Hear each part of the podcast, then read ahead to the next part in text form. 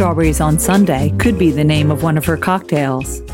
But as our guest today revealed, her grandfather would truly only allow his strawberry jam to be enjoyed as a treat on Sunday.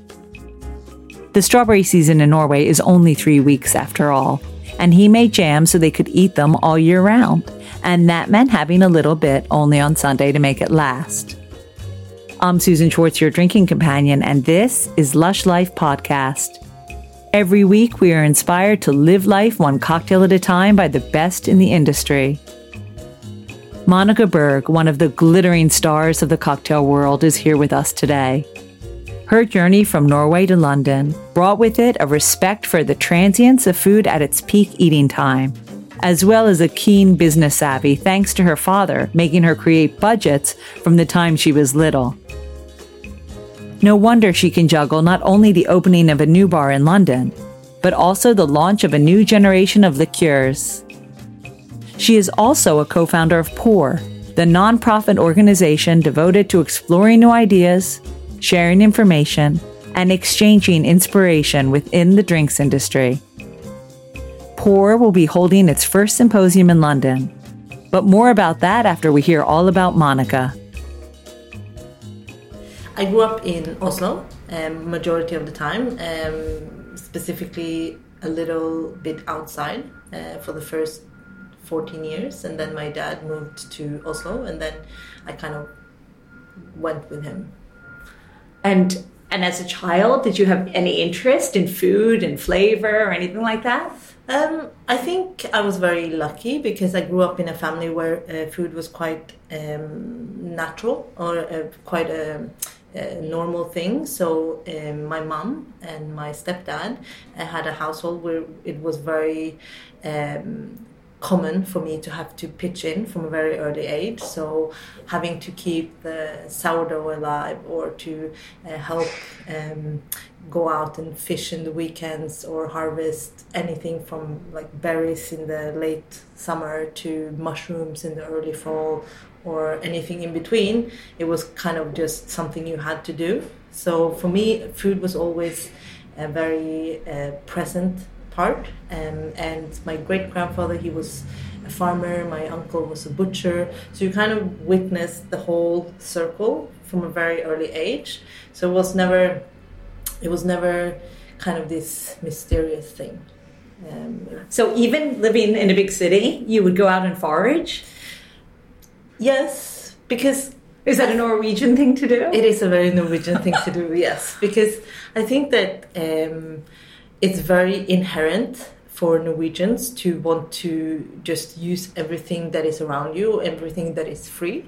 Um, and it's also just an activity that you would do together as a family. So you would spend time in the forest or in the fields harvesting something, then you would prepare it afterwards. And then you also have to kind of uh, prepare for the rest of the year because if you grow, uh, if you grow up in an area like Oslo that has, or at least used to have, four very distinctive seasons and some micro seasons. If you only look at a product or a produce as something um, you can eat at the top of its uh, ripeness, then it becomes very uh, short the season. Whilst if you, for example, take strawberries, if you only eat strawberries when they are at peak season, it's three weeks maximum, right? But if you can preserve it, if you can uh, make it into jams, if you can uh, make it into uh, syrups or cordials, wines, whatever, then you can enjoy it 365 days a year, which is obviously um, um much better, I would say. Was there um, a special product or thing that you liked to gather that you remember when you were young? Like, oh, I can't wait till mushroom season, or maybe strawberries. Um, strawberries definitely my favorite because it was uh, the kind of signature uh, thing of my grandfather on my father's side. Um, and it was always that you would go. He lives, in, or they used to live in in the middle of Norway, so it's called often the pantry of Norway. It has amazing berries, um, and he would always go and pick them, and then you would stir them a little bit of sugar, and then that's it. And then it was only allowed to eat on Sunday breakfast. So you kind of have to like, For those three really- weeks. Yeah. No, no. So he would put them in the freezer, and then it, like every Sunday breakfast, when it was a special occasion, you would be allowed to have like a piece of bread with these strawberries. It was heaven. So now as an adult, you have strawberries all the time because you can, right? No. well, well, I mean, yes and no, because today we are very um, spoiled. We can have strawberries um, 365 days a year, but at the same time, they don't taste like the strawberries of our childhood. Not only because of our memory, but also because the strawberries have changed. Of course. So um, I try actually not to eat it uh, when it's not in season because then it becomes so much more precious. No, I agree. I understand too. Yeah. Now, there's a rumor that you started your own bar at 11 years old. And we have to get down to this rumor. Yes. because that foreshadowed the rest of your life, I have a feeling.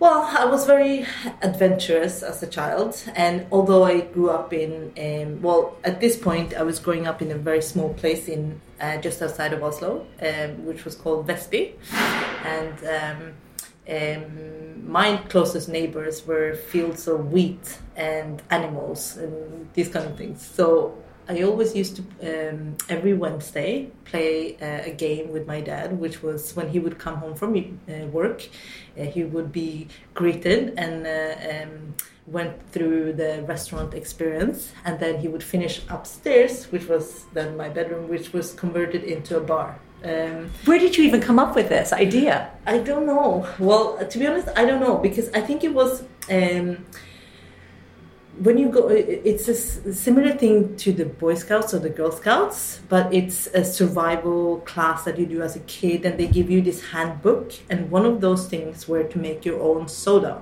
using eh, not baking powder, but um, I'm, I'm not sure if the for the English words. But basically, you take lemon juice, sugar, water, and then you add this baking soda something, and then it becomes Oh, yeah, fizzy, yeah, yeah. whatever. Bicarb of soda, yeah. Yeah, and then uh, I was doing this at home, and I was like, "Wow, this is fascinating." Uh, and then I was watching probably Simpsons or something, and then I was like, "Oh, I want to be a bartender." Yes, and then I changed my, uh, I refurbished my room uh, into becoming a bar, uh, where you had to kind of show your ID when you entered, and then you could order.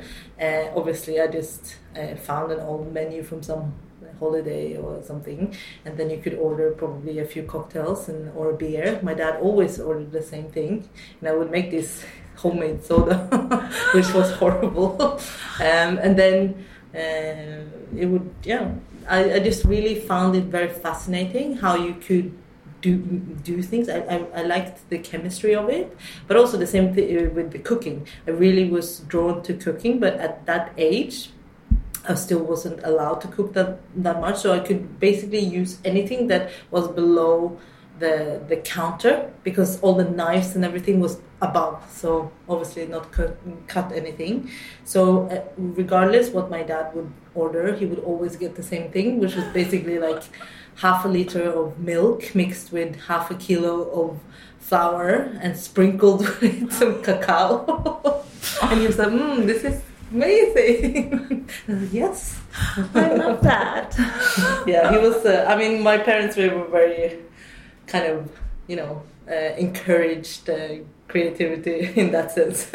So, how long did your love of bartending as a child last? I mean, I mean, as in, did you know that this is what was going to be your, your you know, your final pursuit, your profession? Did you always have that in mind since eleven? Um, I think I definitely wanted, uh, from a very early age, probably at that stage, to work with food or work with flavor or work with, you know.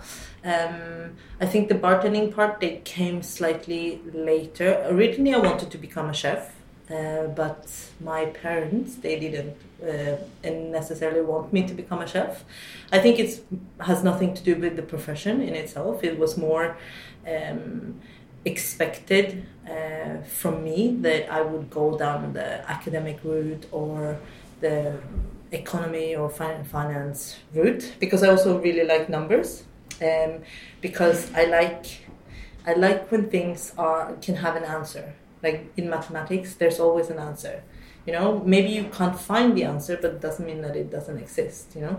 Whereas um, i was also very drawn towards law um, but um, ultimately i also kind of like people.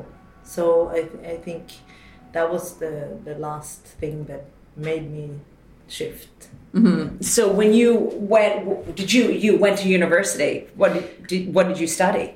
Um, I was. Um, I'm not completely sure what it would be called in uh, in in UK, the equivalent. But I I went to business school or business mm-hmm. university. I studied uh, finance and uh, economics, but also uh, journalism as a kind of side thing. Mm-hmm. Um, and then I never graduated though uh, because uh, as much as I like going to school, I've always been the, the one of those.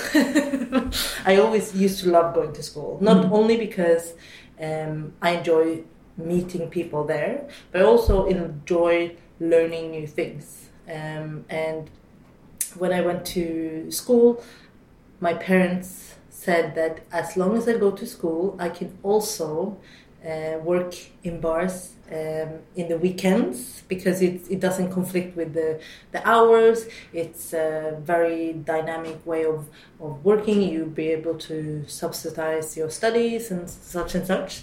And then it just the scale kind of we're tipping from more school, less bartending to less school, more bartending.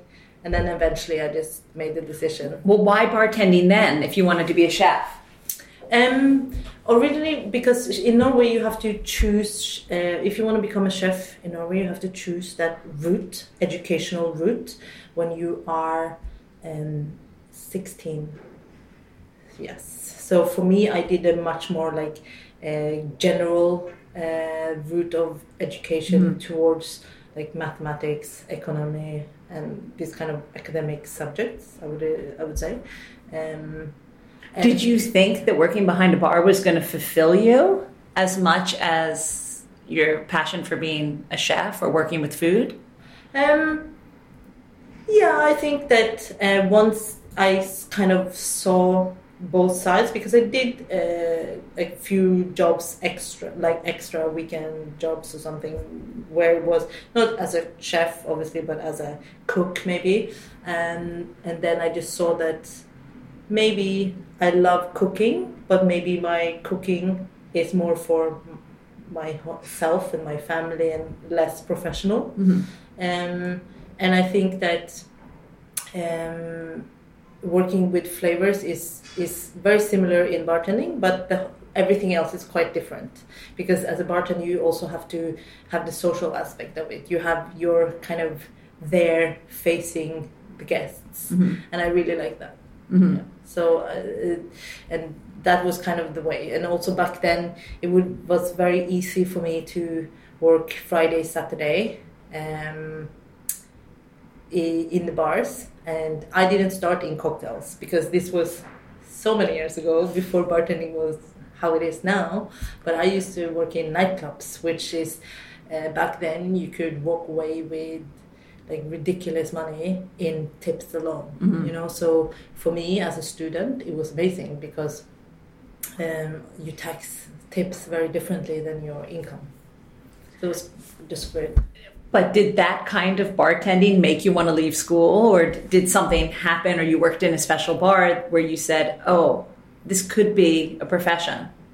Um, to be honest i was I was just very very bored mm-hmm. at school, um, and as much I just was sitting um, and not sitting. I was just thinking to myself that if I'm this bored at the age of twenty, how's my life going to look? Uh, if I continue down this mm, route, of like, course, the most fun for me was doing these kind of algorithms that calculate GP, and I was like, you know what, I can do this in the bar as well, you know. Mm-hmm. no, um, and I have always I have always been drawn to business. I like business. I like understanding business, but in a perhaps more um, um, hands-on way. So I mean, I my father uh, worked in finance and worked in uh, accounting as well. Worked in a little bit in marketing. Did very much of this business side, and he always used to teach me things that would be useful for later in life. Like he started making me do budgets at 14. you know? So, but it's, it's now I'm very grateful, you know. It's so, fantastic. Because it's, it's definitely a skill that is useful. Um, and so when I was, when was it? When I was 19, I set up my first company. Um, and so I was doing events, was doing tastings a little bit, not uh, not like today, but um, and it was just very useful to go through that process. And then when I started bartending 100% when I left my school or left school, um, I did that for a couple of years. But I also started um, doing some classes for a, a bartending school, um, which was also very interesting because obviously it teaches you how to not just explain something to someone very on the surface, but it forces you to really understand something so that you can teach someone that doesn't really know anything about that subject. So I was mainly doing about beer. So I used to work for a brewery for I think it was like five years, um, not in the brewing capacity, but more in the educational part. Um, so I was invited into the, from this bartending school to do the beer classes, and then things progressed. Um, again, I'm very kind of happy in a school situation, so eventually they invited me to become a, a full time teacher as well there, um, and then eventually they offered me to buy the school, which I did when I was. Uh, you must have been their best teacher ever. no, no I, I mean, uh, it's different. Um, um, it, it, definitely, I really enjoyed it. Mm-hmm. I must say. Uh, because and you were teaching bar ma- beer making and just everything to do with beer. Um, actually, it was when I worked at the bartending school. Eventually, I was teaching everything, uh, like a very uh, introductional four week course for bartending, which includes everything from the different spirits categories and the most common mm-hmm. cocktails, how to make them, uh, spirits tastings, but also the legislation uh, surrounding how to work in a bar or how to open your bar, even beer, wine, um, even some flaring. Although I did not teach the flaring class, I must say. Um, but it, yeah, it was a it was a big step for me. I think when I was so young, yeah, twenty three, um, because I was like still um, seventy percent of the people attending the classes they were older than me when I started. So I was like, oh, how am I gonna uh, pull this one off? And I was very unsure um, in the beginning how this was going to turn out. And I, I, talked to my then boss and I said, like, I don't know if I can pull this off. And he's like, of course you can. Uh, you just have to um, focus more of your time on being able to answer the questions. So like, so that was really for for when I started until I eventually bought the school when I was 23. I just spent all my spare time, all my free time in reading books, and kind of my goal was always to not know everything about some things, but know a little bit about everything, you know, like, and always have an answer. So whatever someone would ask you, you would either be able to answer it, or you would say, "I'm really sorry, I don't know the answer to this, but I will find out." Mm-hmm. And so, in this kind of way, you at least try, right? Mm-hmm. So, um, yeah, so that was a very interesting um, time for me because obviously I was very young. Um, when you work uh, in a teaching capacity, you have to kind of think about other people rather than yourself. Um, and also, I learned the value of, or not the value, but I understand the the kind of the, the education you get when you work for yourself you know when mm-hmm. you're the the when you're the last person in line there's no one to as we say where the buck stops the buck yeah, stops here exactly. when you have no one to turn to and ask for advice then it it's you really have to just uh, may learn how to make decisions, Mhm. which has always been my problem because in some on some areas I'm very indecisive. Mhm. Like, what am I gonna eat for uh, for breakfast? I have no idea. I was like because I want everything, but then on other things I can like There's too much choice. just yeah. yeah, Um, yeah. So obviously, you saw this is okay. This is a fashion. At 23, I own a business. Yes. Um, did you ever think of abandoning bartending and just go the educational route? Um, no. Well, I did for a while because Mm. after I took over the school at 23, I spent the next four and a half years only Oh, a long time. business. Yes. So until you're about 27, 28. Yes. Mhm. So I spent the until 2009. Yeah, from 2005 to 2009. What drove you back into the bar? Um, I was quite lonely because even though I, I used to teach like classes which would vary between like 20 to 30 people, um, and that was lovely, and I met so many amazing people through that. But at the same time, um, since you are teaching, there's no one to spar with. There's no one to brainstorm with. There's no one to. When you have questions, you always have to go and figure out yourself. So just wanted to have. Um, I wanted to work with people uh, in a different capacity to be part of a team. So that's when I was uh, approached by this company in Oslo um, that we're opening. We're doing a project with the Ice Hotel in Sweden, and it was a joint venture. And they wanted to open a bar which focused really on Nordic flavors and using these kind of local uh, products and stuff like this. And they needed uh, a bartender or a bar bar manager, head bartender. It's kind of a little bit fluid. Um, type what the title actually was, but um, and they approached me, and um, I was immediately very keen to work with them because I, I was um, I would be able to work with quite a like not prominent. I would I, I'm not sure if that's the right word, but a quite familiar uh, person in the Oslo bar scenes, which has opened a lot of places, and he's very good at running venues and and um, and driving it forward, but maybe doesn't have the time to specialize in cocktails. So he's run whiskey bars, beer bars, wine bars, all, and then he just comes as a, an, at the GM level, and then he invited me to come uh, as a bar manager. So did you have to go every season up to the Ice Hotel? Um, we went once a year, yes, Uh-huh. we did, we did get to sleep in the rooms and. Then, It was your coldest time. yes, yes, yes. It was. I mean, it's. I don't know. It's. I think in Norway you get you get used to the cold because everything is built to withstand the cold. Mhm. You know, like the houses. That's why all inside it's so warm and nice, and you know. but it was it was really interesting because it also teaches you that, for example, something like the words adventurous or luxury, it means different things for different people because. Uh, or exotic because when I think exotic, I think that I want to sit on a beach near a palm, uh, drink a coconut or something like this. That's exotic for me. Whereas someone who lives in this climate, going to the snow, going to see the northern light, going to like see the ice hotel. Uh, to be honest, the ice hotel was exotic for me as well.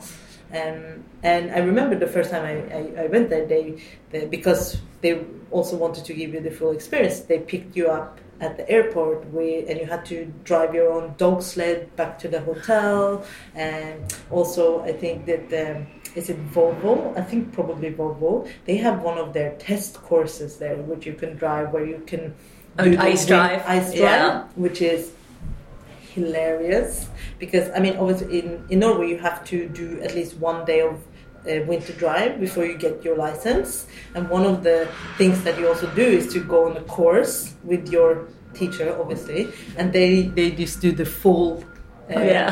break, and you just spin Spin around. and it's so much fun. And then here you can do it just freelance. And you just like go. it's so amazing. So after that time was over, yes. did you think, uh, yeah, okay, it's back to cocktails we go, or Yeah, know? I mean, um, so uh, um, when I joined this company, it was because they wanted to open an ice bar in Oslo. So we did this in a space that housed three different bars. So it was the ice bar, it was an event space upstairs, uh, and a nightclub, uh, a joint as well, and then eventually also um, a cocktail bar, which um, I was able to open in in the same space. So from 2009 until 2000 was it 12?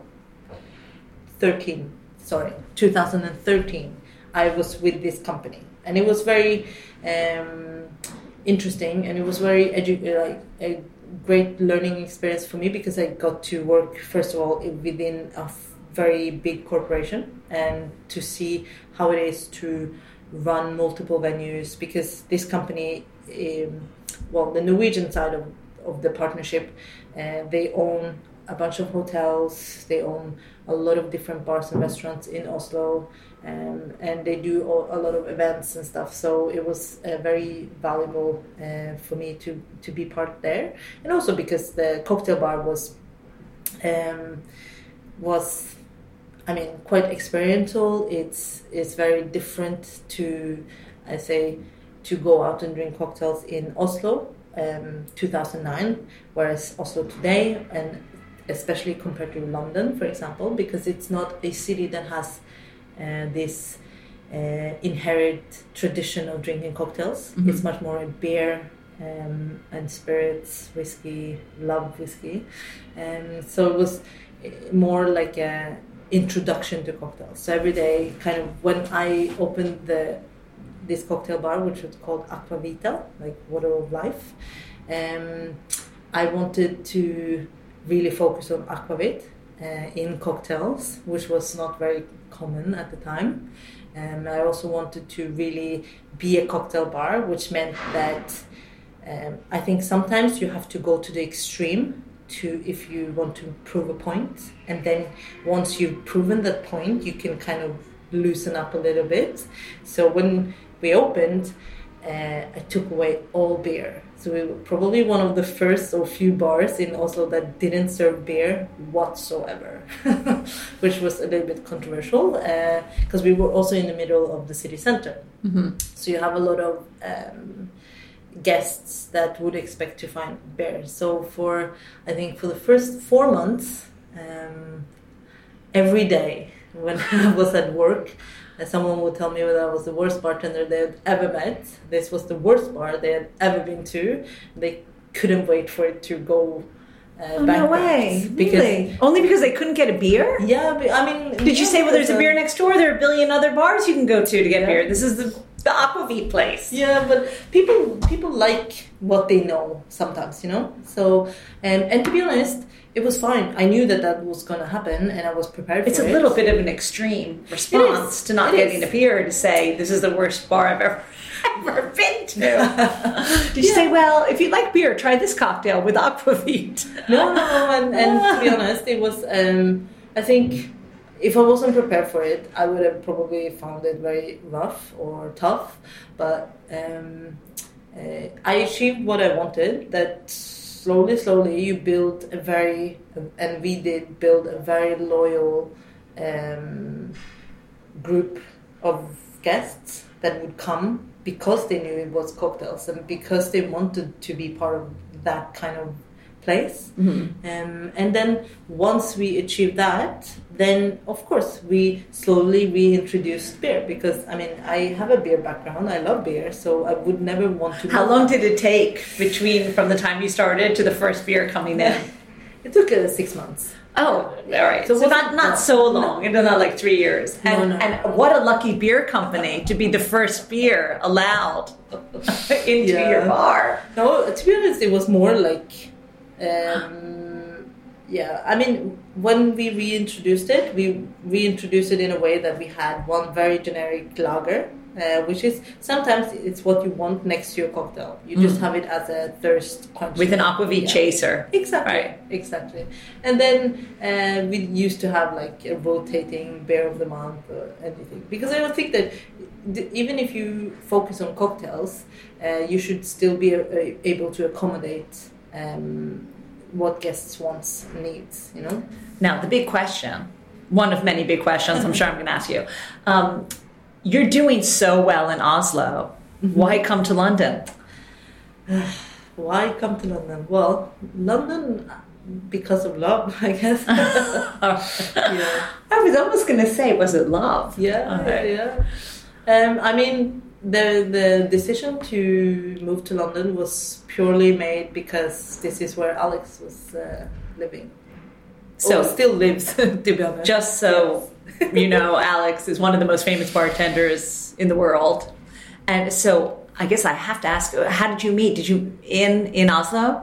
No, no, no. So I mean, we met a few times, uh, just in passing uh, during uh, f- or through industry events. Um, I think the first time we I actually saw him was probably during London Cocktail Week one year. There was uh, this, um, I think it was a seminar in Artesian, which he worked at the time. Um, So you were coming back and forth to London. just a few times, Uh-huh. just through Okay. probably. I think it was probably through world class for, or right, something for work like work related things. We won't go into too many int- uh, Yeah. di- you know intimate details here, No, but no. you had met him and, and met him. You and then, developed a relationship, obviously. Well, I mean the, the the time that we well until well the first time we met where we really had a chance to speak and had a like chance to to to meet properly was during Tales of the Cocktail in 2012. Um, and that's where we had our first date. Um, right. and since then, we pretty much just stuck together. So love called. He was working here, and you Yeah. decided that you wanted to make this your home. Yeah, so I mean, everything happened very fast. To be honest, we met in Tales 2012, and then it was very much. We are very lucky that we travel for work, so we could meet up at different trade shows uh, during the fall. Like we could always plan our travel so that we would be at this. Uh, in the same place at the same time, but also like there's just so long that you can do this. So I think we had discussion sometimes. It was probably just a brief conversation, like, "Oh, maybe you should move to Oslo. Maybe you should move to London," because he did actually uh, offer to move to Oslo, and I was like, "That makes absolutely no sense."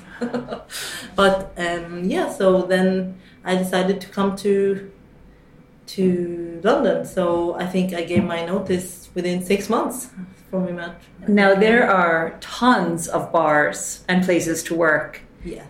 in London. Mm-hmm. Um, did you have in mind one place in particular before you came? No, no, no. Because so when I came here, I was so nervous. I was very, very um, aware that Oslo is a small city, even though it's a capital. It's a small city. It's six hundred thousand people. It's we always like to say it's big enough so you can meet new people, but it's also uh, no, it's small enough so you can meet your friends, and big enough that you can hide from the ones that you don't like, or something like this. I don't know. It's, it doesn't make sense maybe as much in English, but. Um, and when I came, I was very aware that I would have to work really hard to just understand the local market, to understand the legislation, to adapt here. So I was very um, prepared to go in and just uh, as a barback or junior bartender, just worked my way up.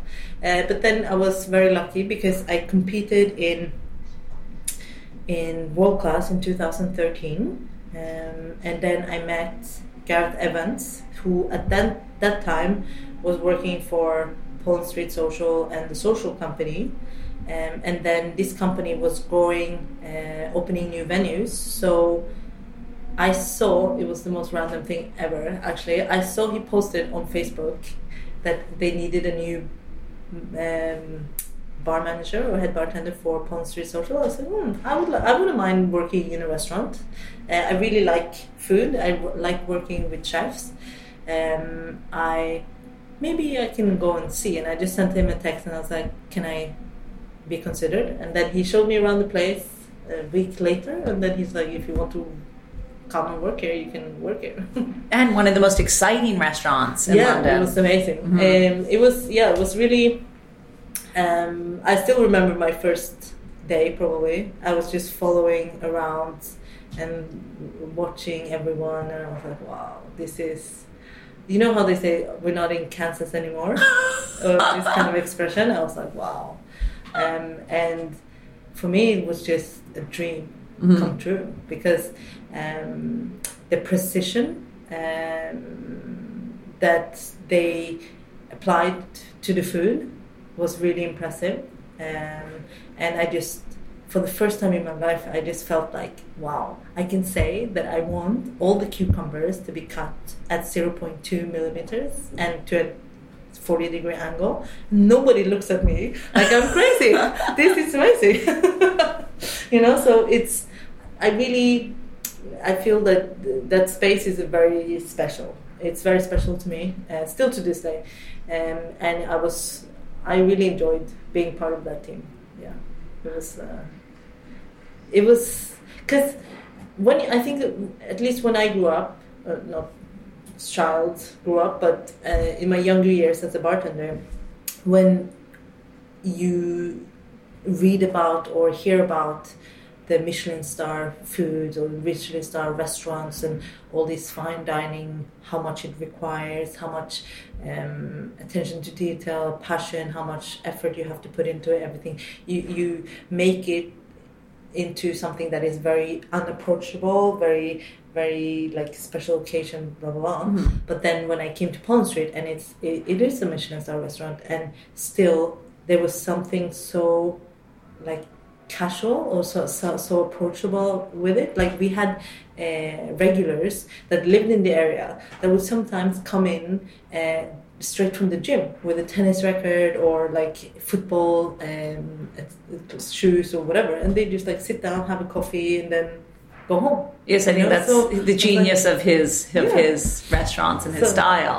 because I mean, and I think that it was really capturing the kind of modern British, uh, not just cooking but also living. Uh, whereas, like, it doesn't always have to be posh to be a treat or to be kind of well executed, very attention to detail, and very modern luxury in a sense.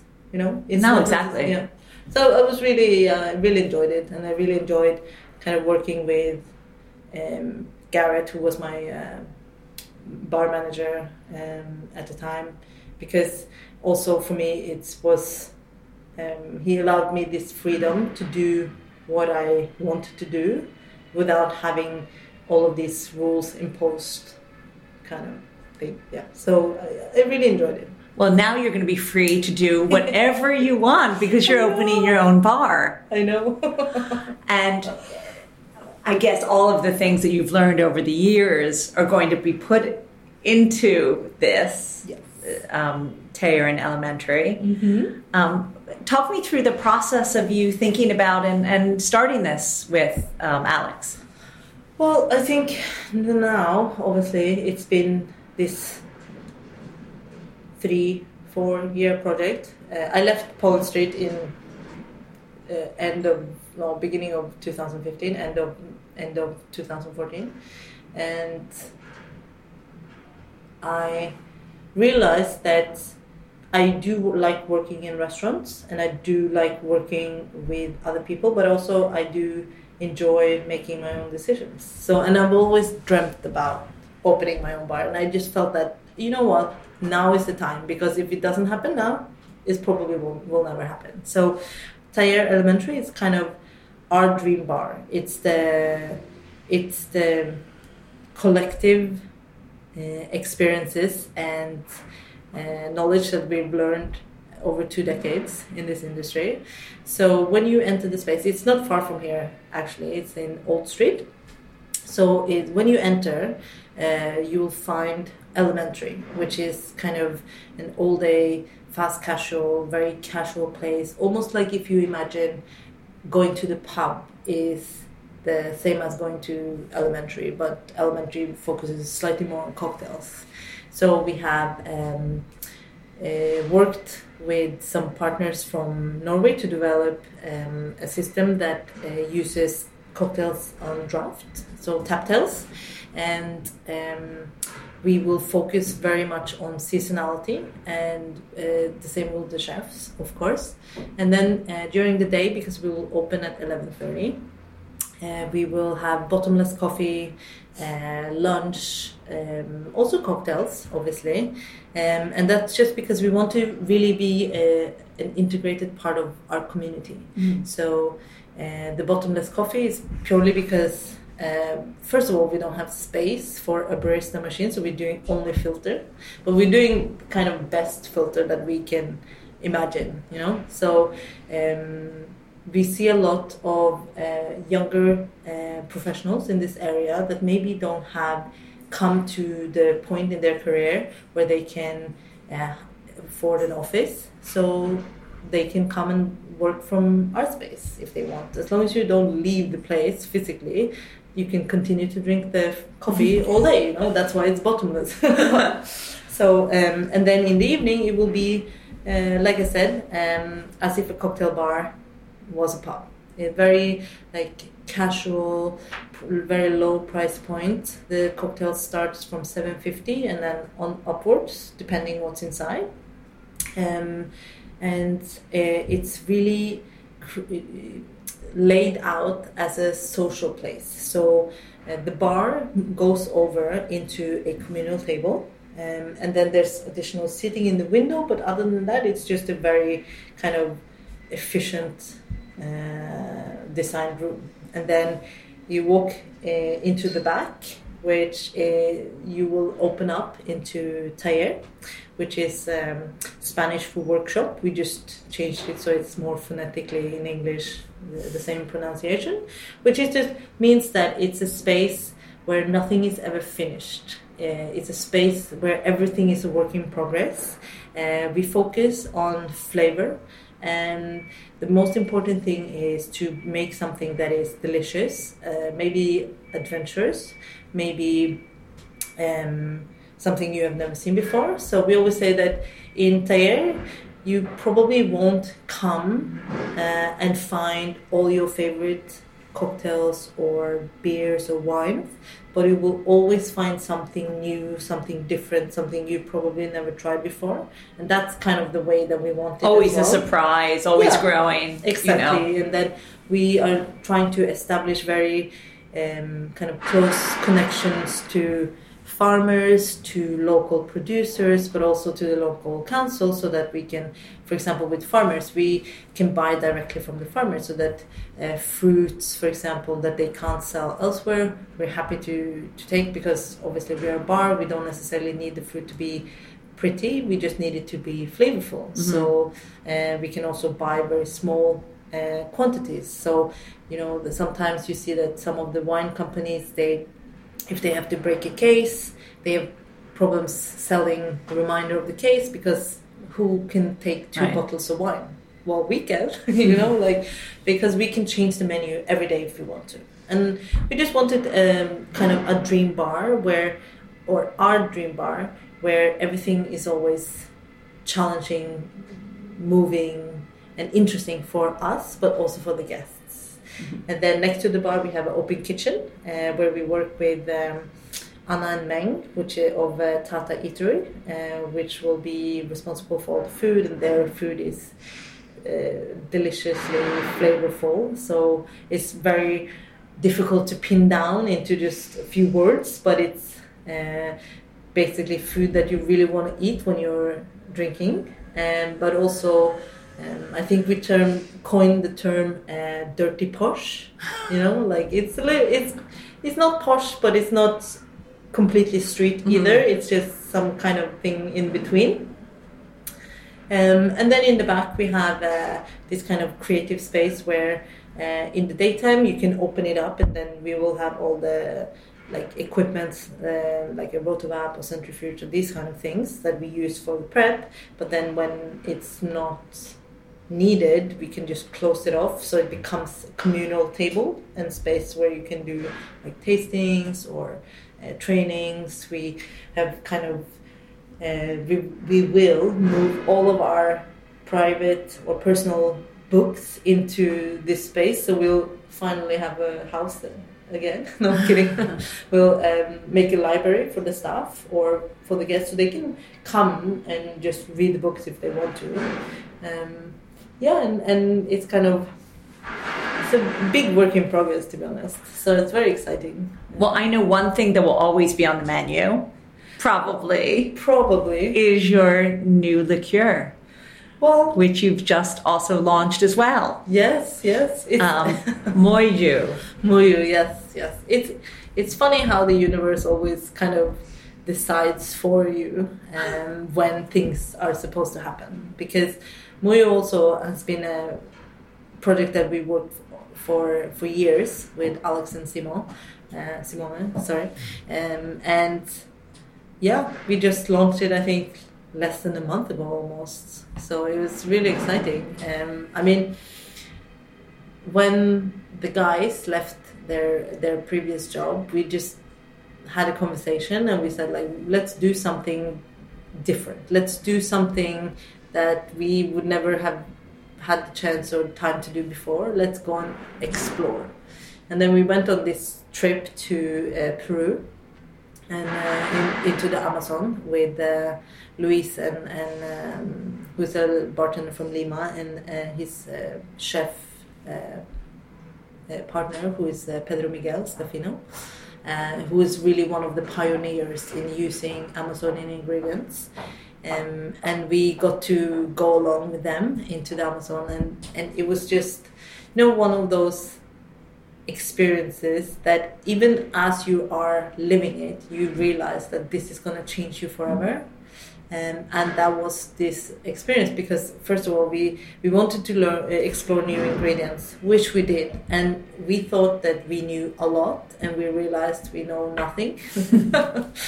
Um, or that there's so much more to learn. Yes. right. You do know something. Exactly. There's more to learn. And then we just we got to live with this uh, ethnic community outside of Iquitos um, where you realize that maybe your values are not the right uh, values or maybe you need to change your priorities and, and kind of your choices. So um, we really wanted to do something uh, that can could contribute to the preservation of the biodiversity of the Amazon, uh, but also the people that live there because the people they were very they were very open and welcoming to us. So we wanted to also to support them back.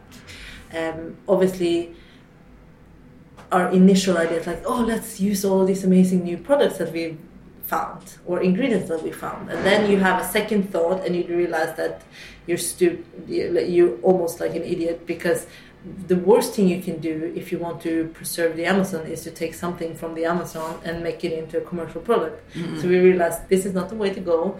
Let's have another think and let's say, okay, so let's look at it from a different perspective and say, you know what? Uh, if this trip could show us how little or how much we have to learn on, on ingredients, let's look at ingredients that are already around us but maybe not utilized yet.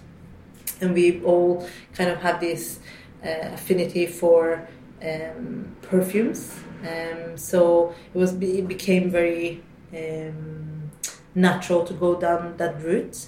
Um, but we also realized that as bartenders, like the only thing that we can do that could actually make a difference is to make something that you can drink. um, and we didn't really want to be like a small upstart for many, many, many years and then not have the pos- the opportunity to make a difference until year 10. So what we decided was to kind of do a business case and then we decided to pitch the business to a few companies and we pitched it to the Kuyper, uh, which uh, was uh, to be honest it was kind of the, the perfect match uh, because there was a few things that were very important for us, and one, of course, as a true bartender, uh, we always want creative freedom. um, but also, we uh, wanted parts of the profits to be uh, spent on different NGOs that works to preserve the Amazon. Um, and uh, they immediately said that they thought that was a great idea and they would also match uh, our donation. So uh, that was very um, uh, a very good day when we uh, mm-hmm. agreed on that. And then obviously it has been a, such a long uh, learning curve how to develop a brand from idea to finished product because as a bartender this is a process that you normally don't see. So it has actually taken closer to three years. Um, and then I, I think even now, like last month when I tasted the first like commercially bottled version of the product, um, even though everything is done by hand, um, you kind of sit and think, wow, I made this. I mean, I didn't physically make it, but I made this recipe. Right, I made course. this this thing uh, and it actually people like it because this is the, the big thing it's so scary um, to have people taste it and like oh, what if what if they don't like it? What if they think it's like this? What if they think this? What if they think that? And and and you have to kind of try to distance yourself and think okay so even if they don't like the product it doesn't mean that they don't like me. Well, it's interesting that you would have those concerns, and you, all three of you, are at the top of your field and obviously know flavors well enough to have run some of the best bars in the world. That you still have that insecurity of what if someone's not going to like it? I mean, how did you even come up? There are three flavors. Why don't you yes. tell me about the flavors and how you came up, at least with yours? Yeah, so um, I mean, we each individually made our own flavor, even though we did advise amongst ourselves. Um, and we did also have advice from the, the corporate team. Um, I think the reason why, I can't remember completely, but I think the reason why we made three different flavors was because we couldn't agree on one. and so, and we, to be honest, we also just wanted, uh, we wanted to create a brand that has the potential to expand or to grow. Uh, so uh, for me, the reason why I chose jasmine is because I love jasmine 2% of the time, and 98% of the time, I really dislike it. And I wanted to see if I could make something that would be within those 2%. Uh, because it's such a fragile flavor uh, or aroma to me. Like it could either be too like fresh, like a toilet cleaner kind of synthetic. By the way, I totally agree with you. yeah. All right, yeah. Like a candle like, sometimes is way yeah, too much. And you think, I do like it as a flower, but what has gone wrong? Exactly. And then it can go on the other side, uh, which is like the decay, almost uh, dead and a farm animal kind of thing. Um, and I remember because my when my dad retired, he um, sold his house and then he bought like a house in Spain, and outside of his uh, apartment, there's a jasmine tree, mm-hmm. and then sometimes it's just like you sit there and just like wow. Other times it's like oh, this is horrible. So I just wanted to see if I could do that, and that's why it was so difficult. I thought it was going to be slightly easier, but it was very difficult. But I did learn uh, kind of my superpower uh, sort of thing um, like pretending superpower, but it's basically that when we tasted all the jasmines, so we did um, a blind taste where we had I think almost thirty different jasmines, and half of them you could take away just by smell. You just like nope, nope, nope, and then eventually you sat, cut down, down, down, down, um, and we uh, ended up with one. I said, "This is it. This is my favorite." To be honest, it was probably like this one. um, and then uh, the technician that was helping us, um, Henkian, he was saying like, "Oh well, congratulations! That's also the most expensive version of jasmine in the world, of course." "From Grasse." I was like, "Yes, that's my superpower."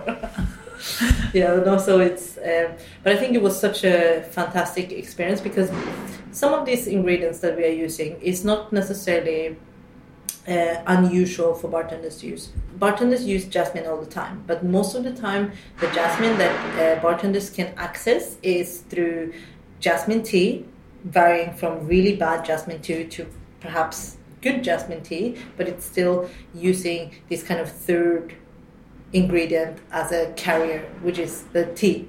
Whereas this mm-hmm. jasmine that we could that we were able to use now is some of the best jasmine coming from Grasse and from uh, and it was just a kind of revelation when we were sitting there tasting everything and smelling everything that wow I've always loved jasmine or neroli or petitgrain or uh, even like yuzu or any kind of ingredients but I've never been able to try it at this level of mm-hmm. quality mm-hmm. and you just like wow so it was um, that was a really cool experience. And then um, for the liqueur, um, it has kind of jasmine as the main uh, accent, and then we attach the color to it, which is kind of the feeling that we are going for. So for mine, it's jasmine vert, which is green. So I wanted it to be quite bright, zesty, little um, like summery, if summer was a flavor. Um, so I, I um, accented it with some distilled yuzu. There's a little bit of neroli, which also has these kind of uh, green, zesty, citrusy notes. Um, but if I think if jasmine becomes too pretty, then it's boring. So I grounded it with a little bit of patchouli and then uh, some iris. And iris was kind of one of the last additions, and it was just, it was fantastic because it almost acts like a belt. It just like makes everything tight and, and structured. So was that was kind of when we added that, it was just yes, that's it. Let's stop. um, and then also I wanted it to have acidity. So there's uh, some acidity there. There's not from my understanding, in the liqueur world, not too much sugar. There's uh, around 200 grams of sugar per liter, mm-hmm. uh, and then 24 ABV. And so, two of the liqueurs have the same ABV. They all have the same uh, sugar content, but two of them have the same uh, ABV, which is 24, and that's jasmine and Chinotto. Um, and then the vetiver um, Gris is uh, 22. And the reason why they're different is that we basically started in the low end and the high end, and then we just went into the middle and we stopped where the flavor said, This is where I like it. so it's a flavor led decision. That's why they're different. Um, and I don't know, we, we kind of just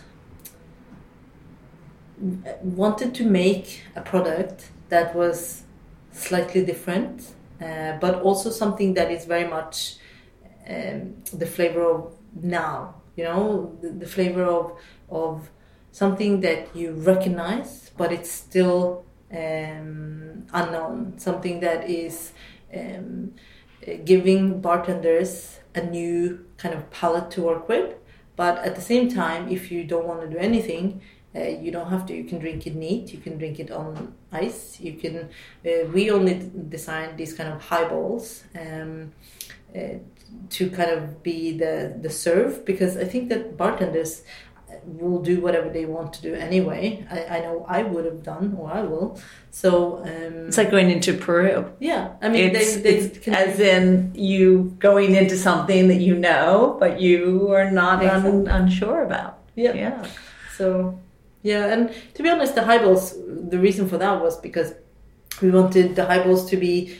Um, not necessarily contrasting, but a little bit um, show a different side of the liqueurs uh, when they are a highball. Uh, but also, we always ask ourselves, like, is this something that my mom could do?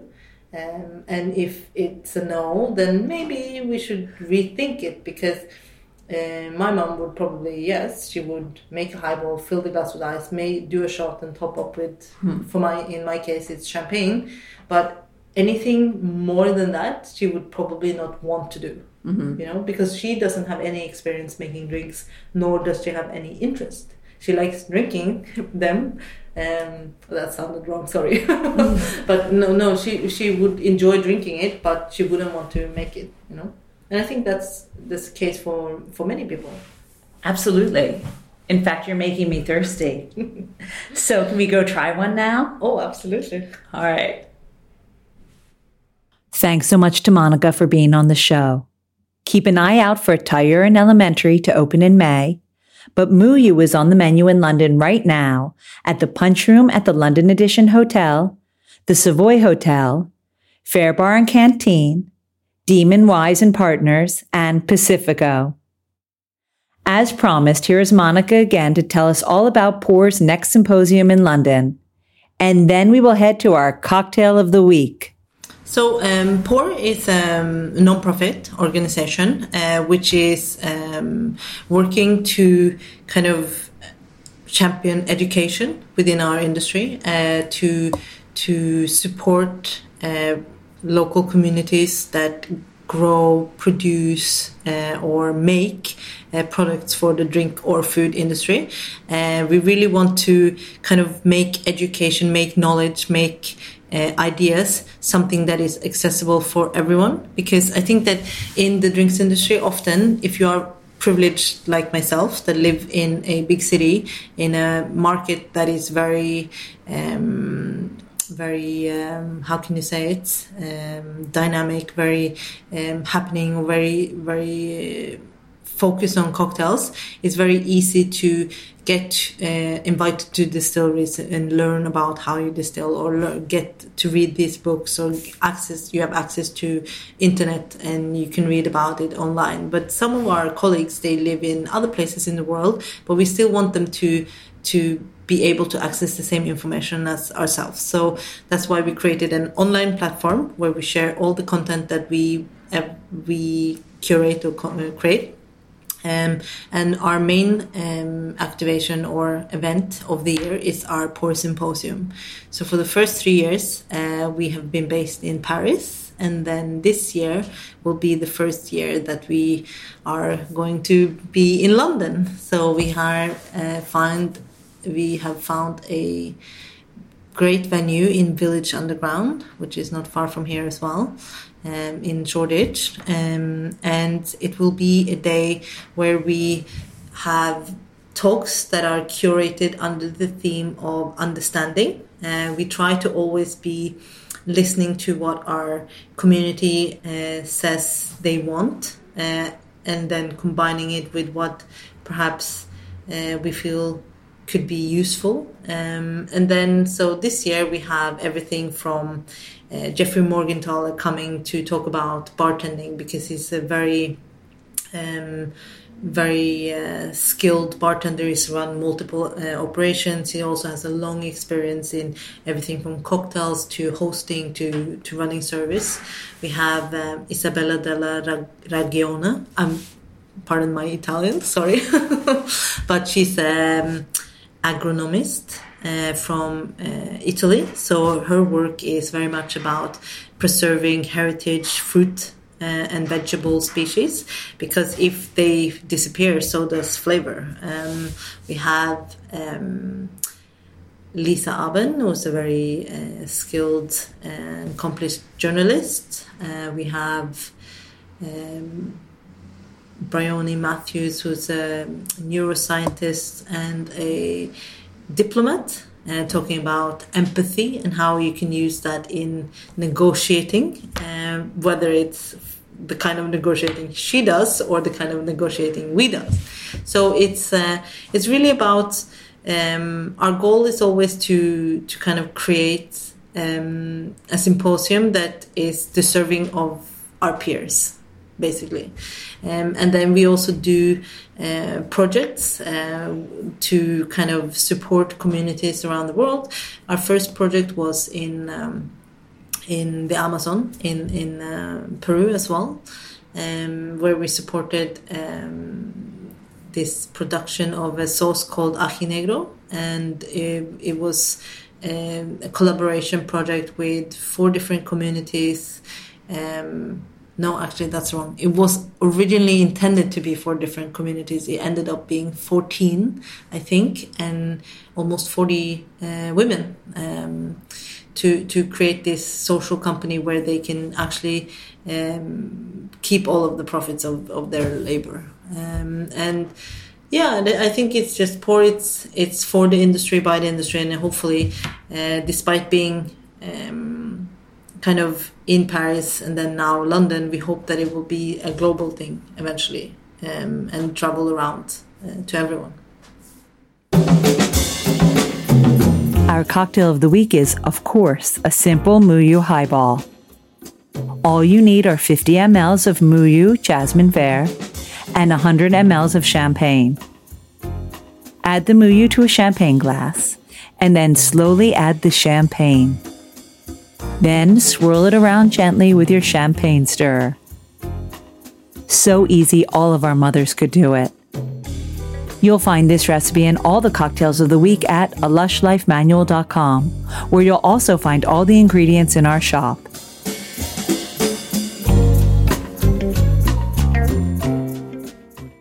Next time, I'll be reporting what I found in Charleston, including one distillery that has won Garden and Gun magazine's Best of the South. Did you see the new cocktail collection at a lushlifemanual.com slash merch? There's now something for everyone. Until next time, bottoms up. Thanks for listening to the Lush Life podcast. For more information and links to everything you've heard, plus a whole lot more, please visit a. Always remember the wise words of Oscar Wilde all things in moderation including moderation. And always drink responsibly. Okay, I said that last part. The music is by Steven Shapiro and used with permission. Lush Life is produced by Evo Terra. And I'm your drinking partner, Susan Schwartz. I'll see you at the bar.